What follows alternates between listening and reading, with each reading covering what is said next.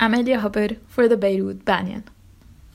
I'm back, same voice, yet in a totally different soundscape. We've said our goodbyes on this podcast before. We literally had a farewell episode almost four months ago.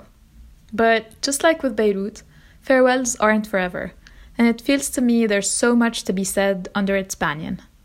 For those of you who don't know me personally, I'm an AUB alum, and that tree species that still stands on its campus is one of the reasons I started listening to this podcast. Unfortunately, like some of you, I can't go back to Beirut now.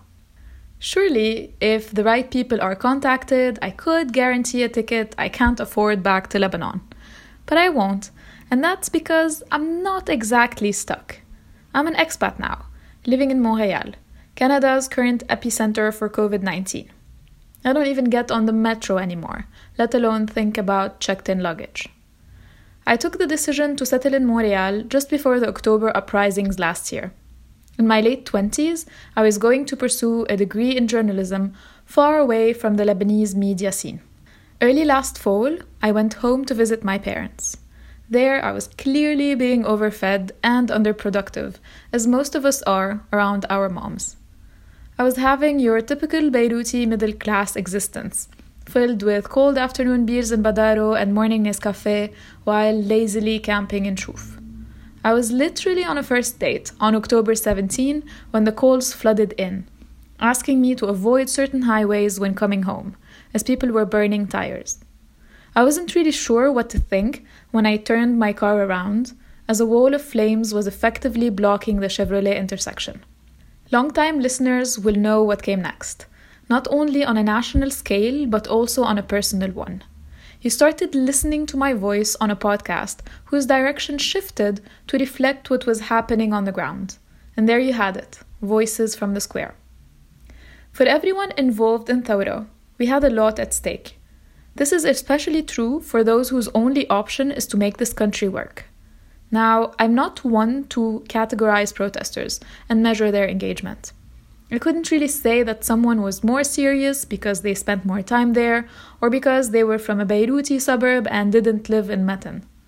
All I know is we build our own meaning, and for many folks that I spoke to on the ground, this meant the world to them. Whether the people who were camped out in the rain or those who could only participate on weekends in fear of being fired, Thawra was in their heart. Some even likened it to working in shifts, as long as the flame was kept alive. But I also know that many were wary of expats, even though many of us were on the ground.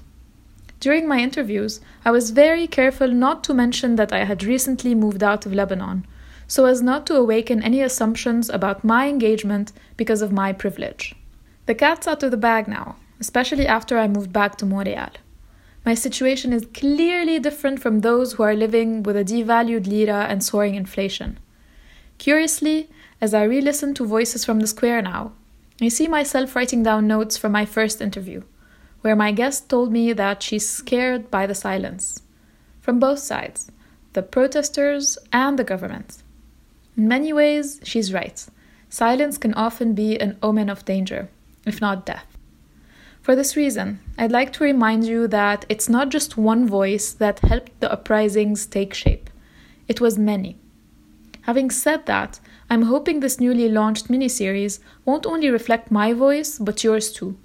I want to hear from you, your thoughts, fears, and apprehensions about Thawra and Beirut in general. I know very few conversations age well, and we might look back at these clips years from now thinking it was delusional, and this is why I'm calling this one On the Move. People change, they move, get new lives, and even change their opinions about which football team they support.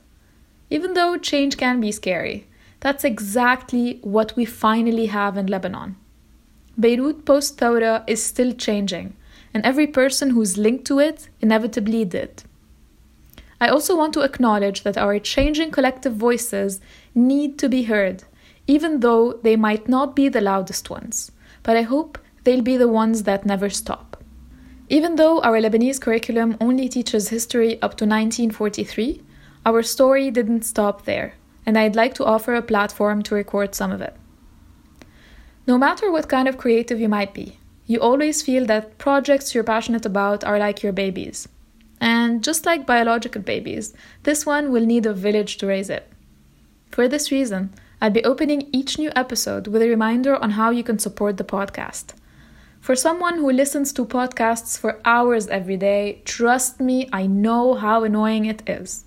But as people who were, or maybe still are, stuck at home because of a pandemic, you've caught a glimpse of how good content can affect your mood. Whether it's that stand up comedian who released their show for free or bands who play live on Instagram. Creatives do that because they're hoping you'll support what you find valuable. Here's hoping On the Move will offer you that value. On that note, support is a two way street. Please use social media to reach out to the podcast or to me personally. We want to hear your thoughts, whomever you are expats, residents, and even those in a dreamland. Because chances are if you're listening to this podcast, that you've got the Beirut bug. And that's the family where I want my baby to be. Elia Haber, signing off for the Beirut Banyan.